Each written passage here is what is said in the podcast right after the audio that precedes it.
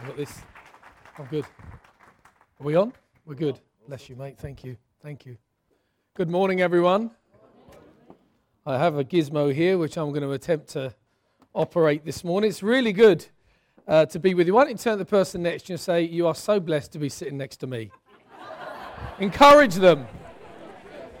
Let's encourage one another. The house of God is about encouragement. I know, yeah, never mind. Yeah, if, if you're a lonely Larry and you have nobody next to you,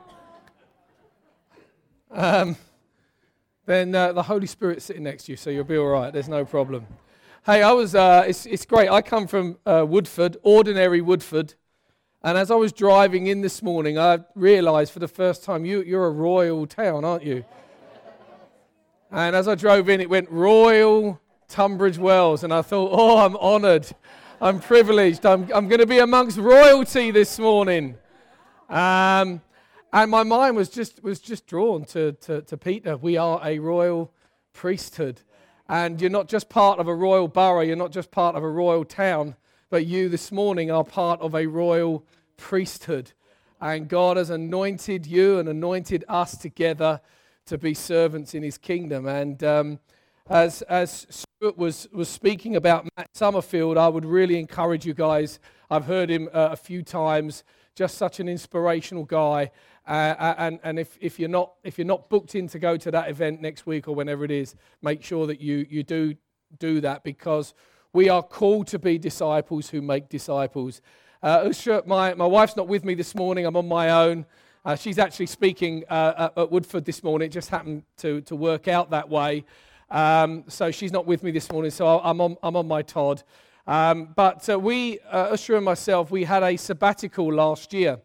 And from around about August through to the end of October, we took some time out. We've been at Woodford now for 16 years and we felt it would just be good as we go into kind of the next 10 years of our ministry and our lives together. We wanted to just kind of recharge the batteries, refresh, re kind of calibrate where we were and where we're going. And uh, we just had an amazing time away. We did some traveling, uh, did a lot of reading, a lot of praying, a lot of walking the beach and talking, which was wonderful. Um, it's amazing how close you feel to the Holy Spirit when you're walking on a beach on a Sunday morning in Australia. It's just absolutely lovely. Um, and uh, what the thing that God spoke to us about, and the thing that we that we got really fired up about, and what we've brought back to the Bridge Church in Woodford, um, is is really nothing new. We've not brought any new teaching, any new ideas back, but we've been since then, and for for, for the rest of our time there, we're just reframing our whole church around this this idea of discipleship and what it really, really means. I think we have cheapened it. I think we've, we've belittled it. I think it's been something that we've made part of church when really church is part of discipleship.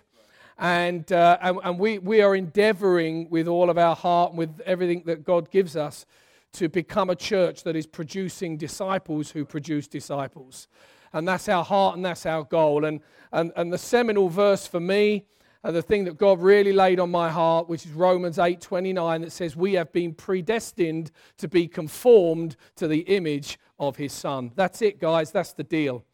Uh, we, you know, you haven't been saved for heaven. Heaven's going to be a glorious, wonderful byproduct. And, and, and I'm so looking forward to, to being in heaven. But, you know, we haven't been saved for heaven.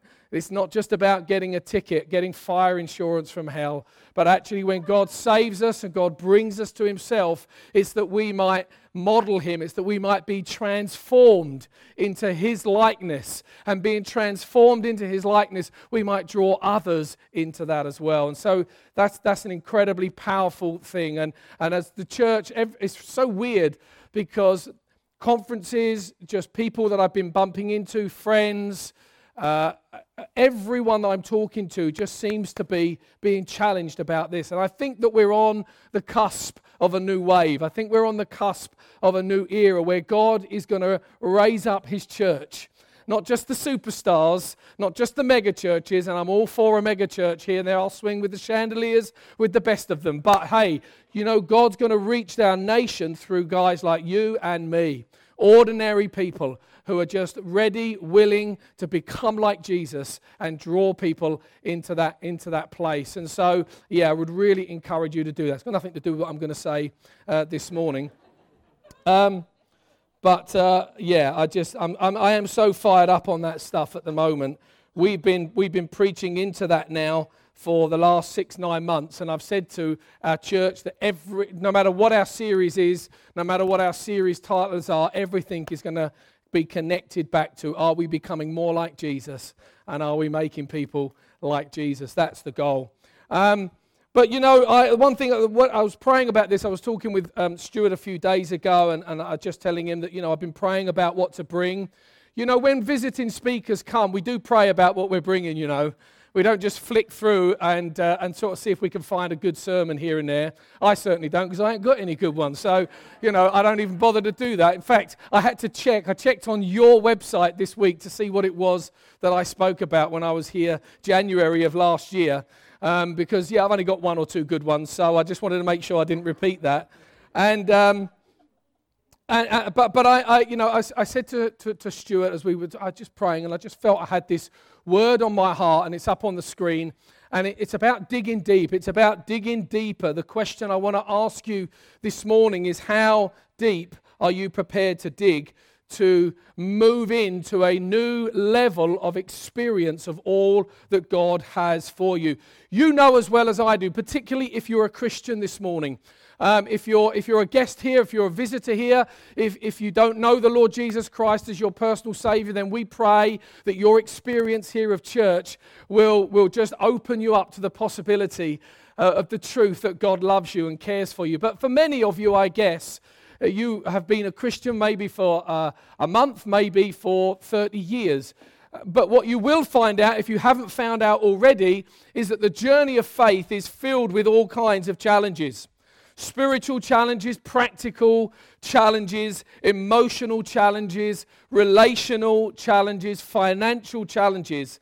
But the reality is this God is always with us in and through every twist and turn, in and through every up and down, He has promised never to, to leave us or to forsake us. And it's true to say that without God we can do nothing. But it's equally true to say, praise God, we are not without Him. He is with us and has promised to be with us. But there are times in our journey where we have to dig deep. There are times in our journey when it just doesn't come naturally and it just doesn't come easily. And, you know, we're, we're trying to pray, and it seems as if the ceiling's about an inch above our heads. And we're trying to reach out to God, and it just feels as if, you know, He's, he's somewhere out in, in outer space and He's not listening to us. And everything that we, we try to achieve seems to come to nothing, and we just feel dry. We feel empty inside. And there are times in our journey where we have to learn to dig deep and to find something at a deeper level. Now, in my previous life, and I'm not into reincarnation. But before I became a Christian, or before I became a minister, I should say, uh, I was for 20 years a building control surveyor. So uh, I used to work for the local authority, uh, Royal Borough of Richmond, actually. And uh, uh, so, see, I'm, there's, some royal, there's some blood in me as well. And, um, and uh, and so, what I was used to is going around, I used to go around and inspect foundations. And so, I, I know the value of depth. I know the value of what it is to, to, to dig deep. And I would go around and speak to a few rough builders on a building site and, and tell them that they had to go two meters deep when they'd only dug something about a foot and a half.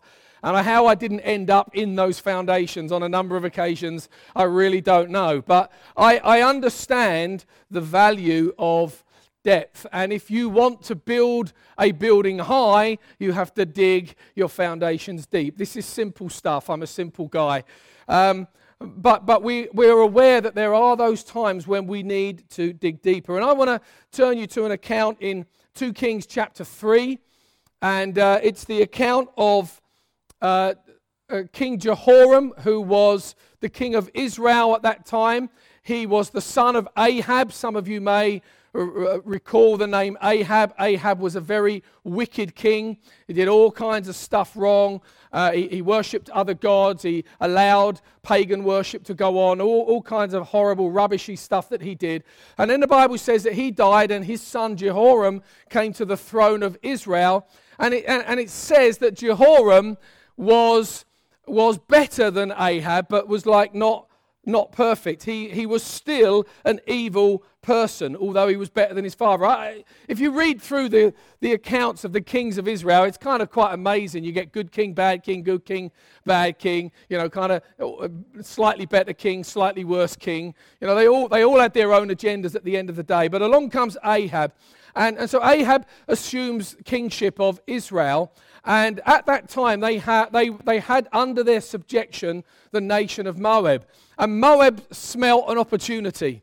The king of Moab at that time smelt an opportunity. Here's a chance for us to rebel against Israel and to break out of the shackles of, of being under them and being subjugated to them. And so they, they rebel. And, and, and this kind of throws Ahab into a bit of a whirl, and he doesn't know what to do. He doesn't know how to respond. He, he panics. But he has a couple of allies, and he speaks to the king of Aram and he speaks to Jehoshaphat, who at that time was the king of Judah. And he says, Hey, Moab has risen up against us. We need to go out and we need to fight this nation and we need to defend ourselves. And so they form an alliance. There's the, uh, the king of Edom, sorry, not uh, uh, sorry, the king of Edom, uh, Jehoshaphat, and Jehoram they go out as an alliance to attack Moab. And uh, we won't have time to read through the whole passage, but basically, they make their way to, um, to defend their, their, their place and to take on the king of Moab. And um, it says in verse 7 of 2 Kings chapter 3 that after a roundabout march of seven days, the army had no more water left for themselves or for the animals that were with them. Oh, that's an interesting phrase. They went on a roundabout route. Now, I don't know if you've, have you ever got stuck on a roundabout? Uh, we, my, my wife is wonderful in so many areas, but she's not the greatest navigator. And uh, sometimes she loves to hold the, the phone, the sat nav, and she loves to tell me where to go. And I just think it's something she just wants to always stay in control. I've learnt that now. And, um, and sometimes we've got to a, a large roundabout, and, and you know, when the internet is a little bit slow and, and, and the reception's not so good, and the, and the sat nav is a little bit slow in catching up, and we've got onto a big roundabout, and I'm going, darling, which one do we come off? Which one do we come off? And she said, oh, I don't know, it's not caught up with me. So you go round the roundabout once. Is it there yet? No, no, no, no. Go round the roundabout again. And, and we've, we've gone round the roundabout three or four times sometimes, waiting for this thing to catch up um, so that we can actually find our way there. It's not great to be in that place. Now, I don't know whether or not it was just a badly planned route. I don't know whether or not that they just didn't take enough supplies with them. But the Bible says that after going on this roundabout route and meandering around for seven days, they got themselves lost and they ran out of provisions and they ran out, more importantly, of water. You see, the journey of life doesn't always end up where you expect or want it to, does it? We can drift into a place of dryness. We can drift into a place where those things that were once so kind of vibrant and alive in us begin to die and begin to become a lot more difficult. And now they were left in a difficult situation. And this journey looked like it was going to end in disaster. They were vulnerable to the enemy. They were sitting ducks for the Moabites to come and just pick them off. And it's really interesting when you compare the response of Jehoram uh, he says, Oh no, God has now given us into Moab. How many of you know, uh, watch Dad's Army? You remember the old sitcom, Dad's Army? You had Private Frazer. What would he say? We're doomed. We're doomed, Captain Mainwaring. We're doomed. And this was like Jehoram. It was like, oh dear, we're doomed. We've had it. This is it. It's all over. God's just brought us into the desert so that we can be picked off by our enemy and we can be defeated. But Jehoshaphat, he says this Why don't we inquire of the Lord? He's the kind of, come on, well, let's pray about this. He's the guy that says, look, yeah, we're in this pickle, but maybe God has got something in this for us. And in every journey and in every battle, when it gets tough, we've always got a choice. You have always got a choice. I've always got a choice. We can either moan, we can either look at our circumstances and say, oh no, we're destined to fail in this, or we can say, I'm looking to you, God. Would you come and help? Would you come and speak into this situation and help us to find a way forward? See, it's really important to have the right people around you, isn't it? Because if, if um, Jehoram didn't have Jehoshaphat with him, then he would have just basically gone down a bad place and, and it would have all been over. But Jehoshaphat says, No, there's a, there's a guy I know about. There's a prophet that I know. There's a man of God that I know about. Why don't we ask him and inquire of him? And, uh, you know, without Jehoshaphat, Jehoram would almost certainly have failed. But, Je- but Jehoshaphat knew where to go when the trouble came. Jehoshaphat knew where to go when it got hot in the kitchen and he knew who to go to and he knew who to inquire. And so Jehoshaphat says, Look, let's go and ask this guy. Of course, Elisha comes along. Elisha had a bit of history with Ahab, so he had a bit of history with Jehoram. He really didn't like him, didn't respect him, didn't want to have anything to do with him, and, and wouldn't have helped out if it hadn't have been for Jehoshaphat. And in fact, Elisha says, I don't want to have anything to do with this guy, but because of my relationship with Jehoshaphat, I'll come and I'll speak to you. And he comes and he inquires of the Lord what they should do in this situation. And this is where we come to what I want to kind of talk about for a, a little while this morning. And uh, what Elisha does as he comes, he tells them to dig ditches. So in, in verse 16, Elisha says this Thus says the Lord, make this valley full of trenches Make it full of ditches, because the Lord says to you, Although you will not see the wind and you will not see the rain, yet this valley will be filled with water, so that you will drink, both you and your cattle and your beasts. So Elisha comes into this situation and he speaks this word to them. He said, This is what the Lord is saying. You're in a, tr- you're in a troubled situation.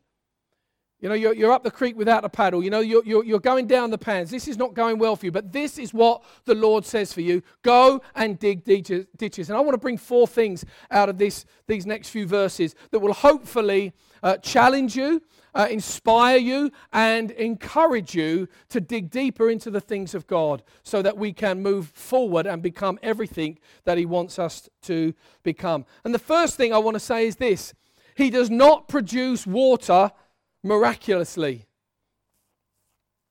He does not produce water miraculously. Actually, there's a, there's a, slide. It's probably the third slide if you want to just move through them for me. Um, okay, so they consult Elisha and he tells them to dig ditches. And point number one is this that he did not produce water miraculously for them. This is not what they wanted to hear. They wanted kind of the instant miracle. They were hoping that Elisha was going to come and maybe say, okay, everybody, hold up your water bottles. And then they look into their water bottles and suddenly everything was full. And suddenly, oh, I'm doing it, aren't I? Sorry, I've just realized that's, that's what I've got that for, isn't it? How do I do it? What do I click? Ah, there we go. I've never done this. We don't, we don't have these, these gizmos in Woodford because we're not a royal borough. Okay. You know, that's not what they wanted to hear, is it? They just wanted, you know, God, you did it for Moses. He just struck the rock and the water came flowing out of the rock. Why can't you do that for us? But God works differently according to his plans. There are no formulas with God. What worked before wasn't going to work in the same way. You know, there's no quick fixes. Sometimes we come to God and say, God, I just, you know, I'm, I'm in a pickle now. I'm in trouble. You know, will you just get me out of it? And God comes to us and says, Yes, but there's something that you need to do. What did that mean for these people? Well, it meant that they had to wait until the trenches were dug before they could receive the water. It's a four letter word, isn't it, for Christians? W A I T. Wait. We hate that word, don't we? It's like, come on, God, bring it on now, bring it on now. But God doesn't work according to formulas, but He does work according to principles. And when we come before Him, we say, God, whatever you call me to do, whatever you ask me to do, I'll do it. There's another four letter word as well for Christians W O R K. Not only did they have to wait until the morning for the trenches, they had to dig the jolly trenches themselves. This was going to be hard work. You see, the battle was won in the digging, not in the fighting. In that secret place during the night, in the overnight place. And I will say to you this morning the miracle doesn't come without hard work and commitment and patience and, and an adherence to the process that God calls us to go through. Let me ask you this what does faith look like? In, in Luke chapter 5, uh, again, if you, if you know some of the stories of Jesus, you'll know this story really well. It's the story of a paralytic man, a man who was paralyzed from the neck downwards. And every, every day he used to go out on his mat and he used to beg, and people would come and throw a few pennies into his, into his bowl, and that was how he would survive. But the one thing that he did have was four mates. He had four friends. And one day they heard that Jesus was preaching in a, a house nearby. And they came and they picked up their friend on the mat and they took him to Jesus. They couldn't get in because the place was so full, it was rammed. So they climbed up onto the roof and they began to break through the roof. Imagine Jesus, he's in this room and he's preaching away, and suddenly a little bit of plaster falls on his head, and then, you know, something else, a bit of straw or a bit of tile, whatever it is that they used to construct their roofs from, began to fall in. And then as he looks up, suddenly there's a hole that appears in the ceiling above Jesus and then they lower this man down in front of Jesus. And there's a really interesting little phrase in verse 20 of Luke chapter 5, and it says this When Jesus saw their faith. When Jesus saw their faith, what did Jesus see? He saw sweaty faces. He saw dirty hands. He saw perspiration. He saw determination. He saw hard work. Maybe they, you know, they, in breaking up the, the ceiling, they'd cut their fingers. You know, he saw the signs of hard work. And Jesus interpreted that hard work as faith. We don't read that they, they said anything amazing as they opened up the ceiling. It just simply says Jesus looked up and he saw their faith. And some of you have been striving, some of you have been struggling, some of you have been contending, some of you have been fighting, some of you have been holding on to the promises of God. And, and you know, there are times when it gets really hard and, you know, you, you've got to work with all the other stuff that's going on in life as well. And as God is looking at you this morning, He's saying, I see your faith. I see your faith in your determination to prayer, to pray. I see your faith in your determination to read your word. I see your faith in your determination to be what I've called you to be, even though your circumstances are so difficult. God interprets our hard work and our commitment as faith. And so Elisha says to these guys, guys, you've got to go and dig these ditches. And they're going, oh, can't you just make it easy for us? No, you've got to go out there. And it's a flaw in our thinking as Christians that we can just sit back and let God do it all. We have to commit to the process of life change. I believe the goal of the gospel, as I've already said, is life change. It's life transformation. That's what the gospel is all about. And we have to commit to that process. So the first thing is, he doesn't produce water for them. He tells them, you've got to work and you've got to wait. The second thing is that Elisha tells them to do something outside of their comfort zone. You see, you go to war with soldiers, you don't go to war with farmers. These guys were soldiers, they were not farmers and they were now being told to dig ditches. You can imagine the indignation. Well, hang on a second. You know, I trained in the military school for five years. I'm here to, I'm here to kind of take out the enemy. You know, I am, I am Israel's version of Rambo. Just let me at them. I want to destroy the enemy. I want to rip them limb from limb. And you're asking me to dig a ditch in a desert? Sometimes God calls us to go outside of our comfort zones. Think about Naaman. There's a story in the Bible where Naaman, he was a man of high rank, he was a, a man of high importance, high prominence, high influence. But he had a problem. He had leprosy. And uh, after a whole kind of number of different things and encounters, he eventually meets up with the prophet, and the prophet says, You need to go down to the river and you need to bathe yourself in the river. This was a horrible, stinky river. This is where they used to, you know, bring their cattle down. Their cattle would stand in it and do whatever cattle do, you know, during the day. Uh, you know, people would come and wash in it. There'd be all kinds of stuff floating down the river. And the prophet says to Naaman, you need to go and you need to dip yourself in the river. Hold on a second, I'm a prominent man. I can't lower myself to do that. Sometimes God calls us to lower ourselves so that He can elevate us and exalt us to that place. Not only were they soldiers, but they weren't equipped to dig. They had, well, I was going to say rifles. Anyone had rifles? They had spears and shields, no nukes. They didn't have shovels and spades and garden forks, so they had to adapt what they had for their circumstances. You know, sometimes we have to adapt what we have got. In, in, in, chapter 4, just the next chapter, we read this wonderful account of, of this widow and, and how the prophet comes to the widow, and the widow has run out. She's about to die. Everything's about to go down. She's got a son, and it's like, it's all over for me. And the prophet says to her, Listen, what you need to do is to go around to all your neighbors, and you need to get every conceivable size and shape of pot that you can.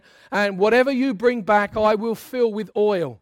And so, you know, she goes out and she speaks to her neighbors and her family and all the people in her town and in her community, and she gathers as many pots and containers as she possibly can. And probably many of them were not intended to be used for oil, but she just got as much as she could. It's interesting, isn't it? But our resources are in our relationships. Your resources are in your relationships because as many relationships she had, that was as many pots and pans that she was able to muster together. And of course, the Bible says that once, once she'd run out of pots and pans, the oil stopped flowing. But she had to adapt what she had. She had to go and make use of every single container that she could have. And for us, you know, we have to adapt what we've got. Some of it, but I'm not skilled enough to do that. I'm not, I'm not able to do that. I've never tried that. And God's saying, well, you have to try something new. Because if you want to see something you've never seen before, you have to do something you've never done before. We know that principle. And, uh, you know, I, I, I said this to our church a little while ago comfort zones are no grow areas. Comfort zones are no grow areas. You never grow in a comfort zone. We all love our comforts. I love my comfort. You know, there, there are those moments I just want to sit down. I don't want to do anything else. I just want to sit, put my feet up, and, and, and put the football on the TV or whatever. And, and, and we like that. We don't like to be stretched, but it's God's intention always to be stretching us. And sometimes that means we have to come outside of our comfort zones. And too many of us, we put up demarcation lines in our thinking. Well, I won't do this, or I can't give that up, or I won't work with that person or I won't work with those people, or I won't get involved in that because that's just outside of, of you know, my comfort zone. And God's calling us to come outside of our comfort zones because comfort zones are no grow areas. We mustn't get too high and mighty over our personal preferences. You see, soldiering was not the primary gift they needed at that moment, digging was the primary uh, gift that they needed. And they had to lay down their soldiering in order to dig so that God could come and God could fill them. And God will always confront our entrenched thinking. And He just wants us to be available, submissive, and willing to all that He has. When you read through the account of Nehemiah, Nehemiah uh, was, the, was the, the guy that was responsible for rebuilding the temple. And, and he hears, he hears he's, in, he's in exile in Babylon and he hears about what's going on back in his home city of Jerusalem. And, and something moves him inside and he's broken inside. And he goes to the king, and the king allows him to go back and start the process of rebuilding the gates and rebuilding the walls of Jerusalem. Does it in 52 days, by the way, which is absolutely amazing. But the way that he does it in 52 days is this he gets all kinds of people to get involved. And when you read the account of the people that rebuilt the walls, you'll find there are perfume makers, there are goldsmiths, there are people of all kinds of different provision, uh, uh, professions. The, the leaders of, of the nation at that time, they were all involved in building gates. They were all involved in laying bricks. They all had to get their hands dirty. They all had to muck in. The perfume makers couldn't say, but we just make perfume, don't you know? The goldsmiths couldn't just say, well, we're just here to make jewelry. We don't, we don't lay bricks. It's like, no, guys, this is all hands on deck. You've got to step out of what you're used to in order to see God do something fresh and something new. The third thing, this is fun. Elisha doesn't tell them how many or how deep to dig. This is fascinating. He just simply says, "Hey, he look, you know, Elisha comes to the to the to the alliance and he says, just fill this valley with ditches. I'll leave it up to you as to how many you want to do." There was no minimum and there was no maximum. It was left up to their own desire and to their own passion. If they could dig one big trench, then they would get one trench's worth of blessing. If they dug a hundred trenches, they would get a hundred trenches worth of blessing. If they dug a thousand trenches, they would get a thousand trenches worth of blessing. And that's not easy to say on a Sunday morning. In 2 Kings chapter 13, just a few chapters on, we read about another king, a king Joash. And King, uh, king Joash comes uh, to Elisha when Elisha is on his deathbed and, and he asks for his blessing. And Elisha comes to him and he says, What I want you to do in order to secure the future of your nation, I want you to take some arrows, I want you to thump them on the ground, and I want you to fire them out towards the east. East is a very significant place because east is where the next day comes from, isn't it? East is all about the future. So he says, if you fire your arrows into the east, he said, you will secure the future for your nation. And so Jehoash is, is there and he takes the arrows, and the Bible says that he thumps the ground three times and then fires his arrow. And Elisha, Elisha's really annoyed at him. He says, You know, if you'd have thumped it many, many more times, then you could have secured the future. As it is now, it will only be a partial blessing for you. God wants wholehearted devotion. If you're going to dig, then dig. Dig as many as you can, dig as wide as you can, dig as many trenches in as many different places in your life as you can, because God is not intimidated by empty trenches. God can fill everything that you give Him. And if you will dig those trenches with a wholehearted attitude and say, God, I'm, I'm, I'm digging a fresh trench in my area of prayer. I'm digging a, fre- a, a, fresh trench in my area of, of reading your word or of devotion or of word. Or I'm going to dig fresh trenches in my workplace and so that I can be a witness for you. All of those different areas. We've all got millions of different areas in our lives.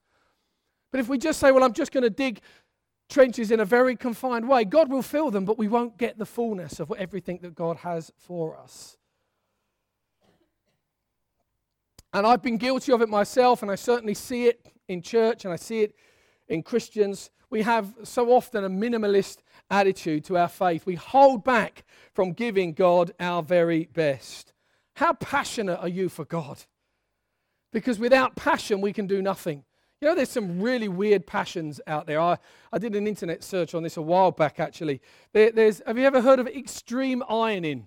There is, a, there is a, a sport called extreme ironing where people will jump out of planes with an ironing board and an iron. Ladies, and, and, and, gents and whatever. Yeah, sorry. And, um, you know, they, they, they're ironing as they're coming out. There are people that collect belly fluff. Right? Belly fluff. They go around wherever they go, they look for and they collect belly fluff. I mean, what kind of a pastime is that? What kind of a hobby is that? But people have a passion for it. We used to live near a train, uh, a train rail when we used to live in West London, and you know, you, you, you'd stand on the, the station and you'd look out, and there'd be people in there. Oh, please forgive me if you're a train spotter. I'm not trying to be offensive to you, but you know, they're standing there in all kinds of weathers with their anoraks on and a little book, and they're marking off the numbers as the trains go past. And I'm thinking, what in the world would make you want to do that? But they have a passion for something. And we have something that we can be so passionate about the gospel of Jesus Christ, the fulfillment of his great and incredible plan of redemption and restoration for the world that he's called us and privileged us to be a part of. Let's get passionate about it. And so when he says dig, we say, How deep, God? I'm just going to keep going. I'm just going to keep going because I know that you're not intimidated. God's not intimidated by your need.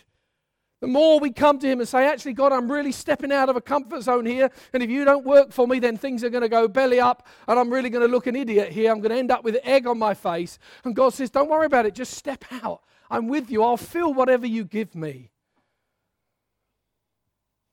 You know the story, some of you will know the story of the rich young ruler who comes to Jesus. And he says, I want to follow you. And Jesus says, Well, you know, okay, tell me about yourself. And he says, Well, I've kept all the laws and I've kept all the commandments. But Jesus perceives that this guy has a bit of a problem with his possessions and with his money. And he says, Well, what I want you to do is to go away and give all of that away and then come and follow me. And of course, we read that the man turns and you can imagine his head dropping as he just walks away. Now, we don't know whether or not he repented of that. Maybe he came back. I don't know. But it was almost like, yes, I've come this far. I've complied with all of those things. Oh, but hold on a second. That's mine. Now you're touching something that's a lot more precious. Now you're, you're, you're touching something that I'm not really sure that I want to give to you, God.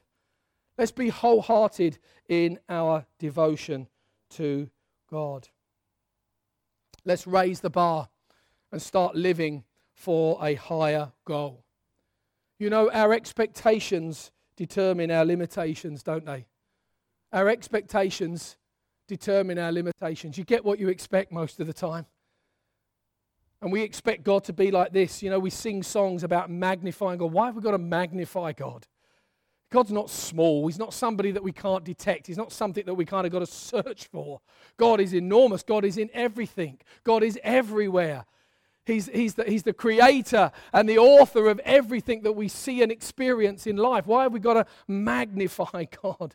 But sometimes our expectations, oh, God, you know, and, and, and we get all tied up in these things. And God's saying, hey, come on, expand your horizons. Begin to look bigger.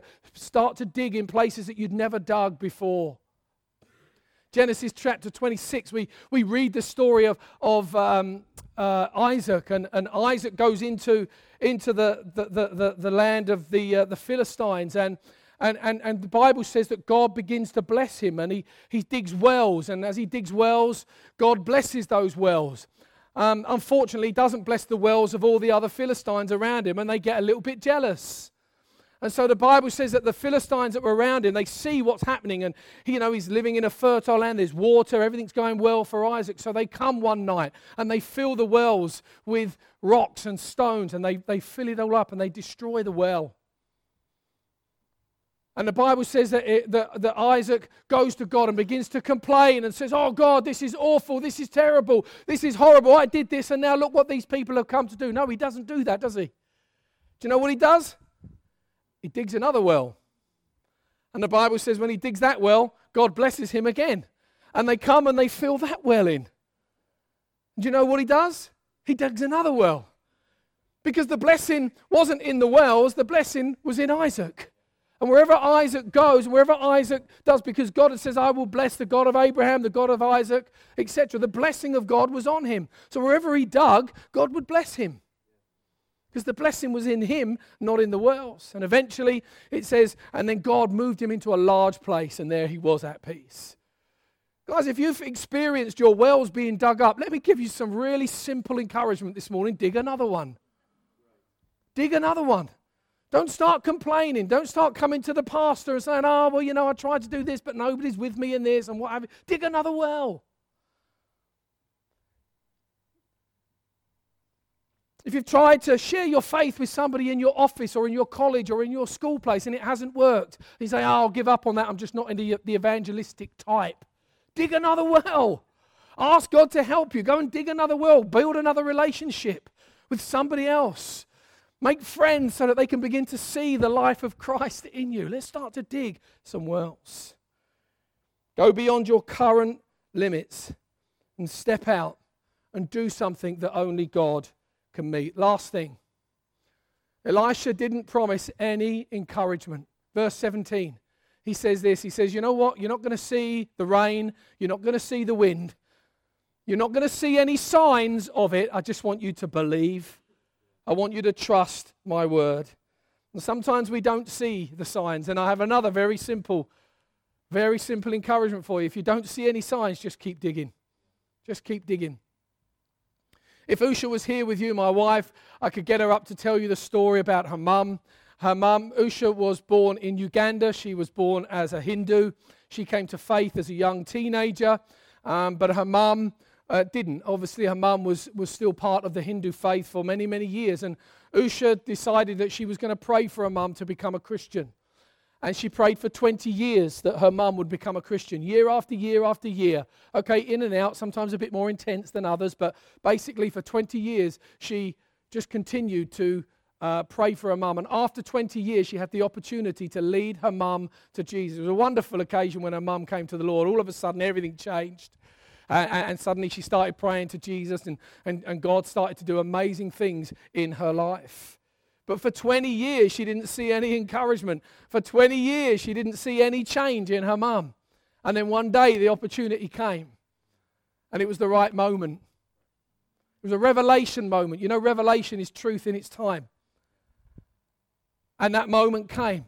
And, and her mum became a Christian. And, and, and a few years ago, she passed away, but she passed away joyfully in the presence of God. It, you know, this was an act of faith for these people. Dig the trenches. But what happens if in the morning we wake up and, and the trenches are not filled? Don't worry about that. Well, I want to hear the sound of rain overnight. You know, I want to hear the rain on the roof because then I know that the water is coming. And, and Elijah says, No, you're not going to get any of that. Just trust the word of the Lord. Because digging is a human activity, but filling the trenches with water is God's activity. And we do the possible, and God does the impossible. You know that. And sometimes we do just have to hang on, and sometimes we do just have to hold on. We have to obey His word, and as we obey His word and we hear His voice, so God begins to reveal His will to us, and we begin to see things change. Don't give up because you can't see signs of water. You know, Isaiah 43 says, hey, there's a new day coming, there's a new thing coming. You can't perceive it. You know, when you go and plant seeds in your garden, if you're a gardener here, you don't go out after a few days and dig up the ground to see, but I can't see anything growing. Let's see if that seed is actually germ. We don't do that, do we? We trust that even while it's in the ground, it's growing and something's happening. And then one day the, the green shoot pops out of the, of, the, of, the, of the ground and we go, ah, yes, it's growing, it's alive. But it's been alive ever since you planted it.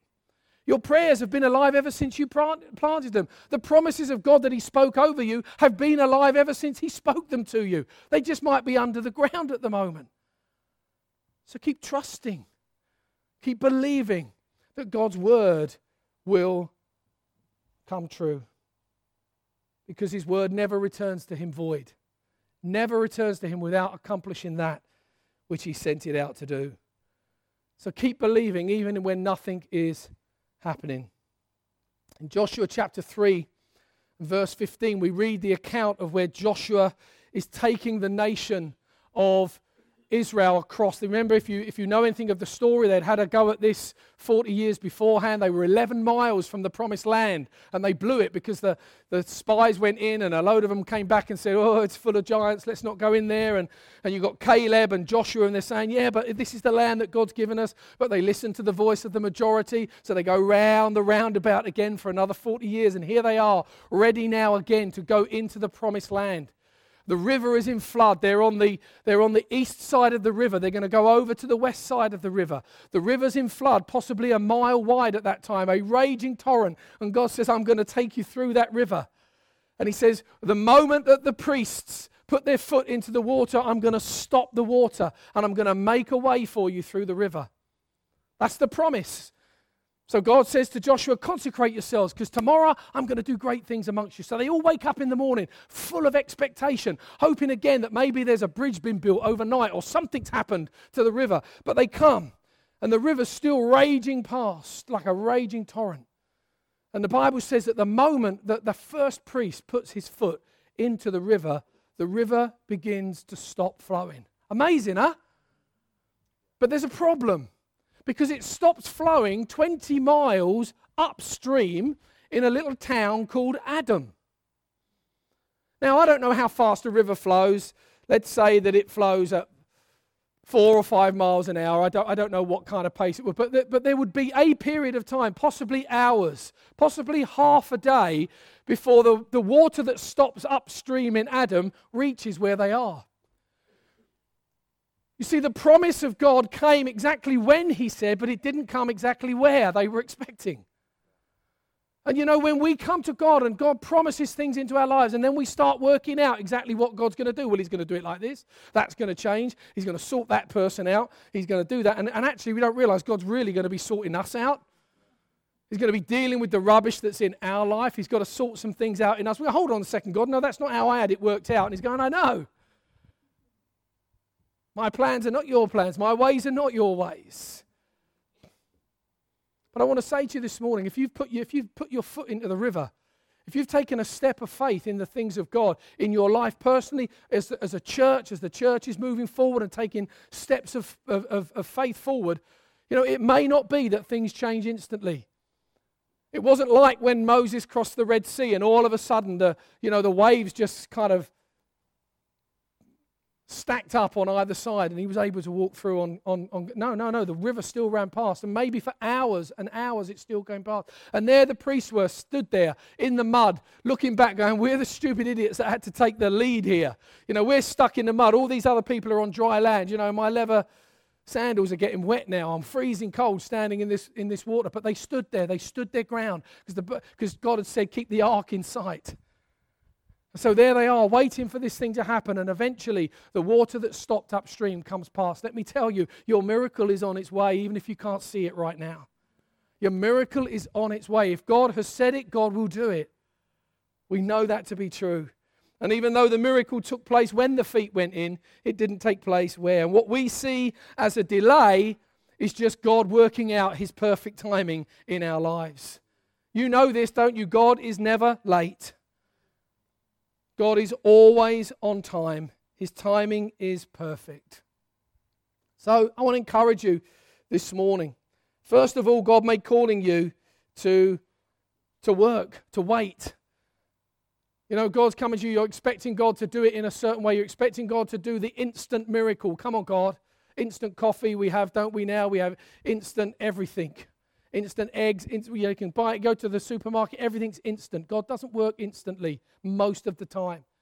Of course, there are times when He does, and that's part of His providence and part of His, his plan and His purpose for our lives. But most of the time, we have to go, okay, God, I'm going to cooperate with you.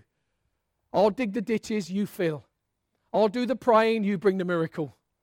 I'll do the reading, you bring the revelation. We have to cooperate with God in these things.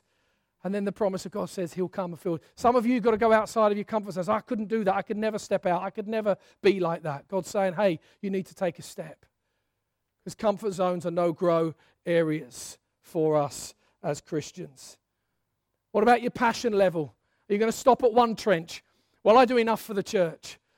I do enough. I, I, I spend my one minute reading my Bible and praying every morning. Great, that's a great start. Why not make it two next week? Why not make it five the week after? Why not make it 10 the week after? Why not make it 20 six months down the road and, and an hour, whatever? But start to expand outside of what you have currently experienced. Be passionate, give God everything. And if you're holding on for something, then my encouragement for you today is the miracle is coming. The water is on its way, it's flowing towards you. And of course, in the morning, they woke up. They woke up, and the water had filled the trenches. They were able to survive. They were able to um, feed their animals. And then God used the water actually to bring victory over their enemies. Actually, if you read through the rest of that passage, you'll find that the enemy awoke, they came to them, the, the sun shone on the water, it blinded them, there was a big battle. You know, Israel won, hooray! They defeated Moab, and they had great victory. They'd only asked God for water, but God gave them so much more than what they asked for. He gave them victory. He gave them victory. So I'm asking you this morning you're going to pick up your shovel, you're going to start digging where you haven't dug before. You're going to start to stir up a sense of, I'm not satisfied with going round the roundabout. I'm not satisfied with just being stuck in the mud. I'm not satisfied with just kind of having a limited expectation of what God can do. Now, you know, we celebrated a, a, couple of months ago, didn't we, the, the life of an incredible man called Billy, Billy Graham. What an awesome man. He, he, he went around the world, he preached to millions. hundreds of millions over his lifetime he preached to. God's not calling us to be a Billy Graham. He's not calling you to be a Billy Graham, or maybe he is. Maybe he's not calling you to something like that, but what he is calling you is to be you, and you're the best you that you are. So be the best you that God has made you. But be a you that says, I'm not, I'm not happy being stuck, being lost in this. God, would you help me to dig? I take up my shovel, I dig into my devotional life. I'm going to dig deeper. I'm going to dig into my mission life. I'm going to dig into my finances. I'm going to dig into my marriage. I'm going to dig into my family. I'm going to start to dig and to begin to believe that you're going to just bring floods of water and fill this valley full. Can we just stand together, please? Thank you, Lord.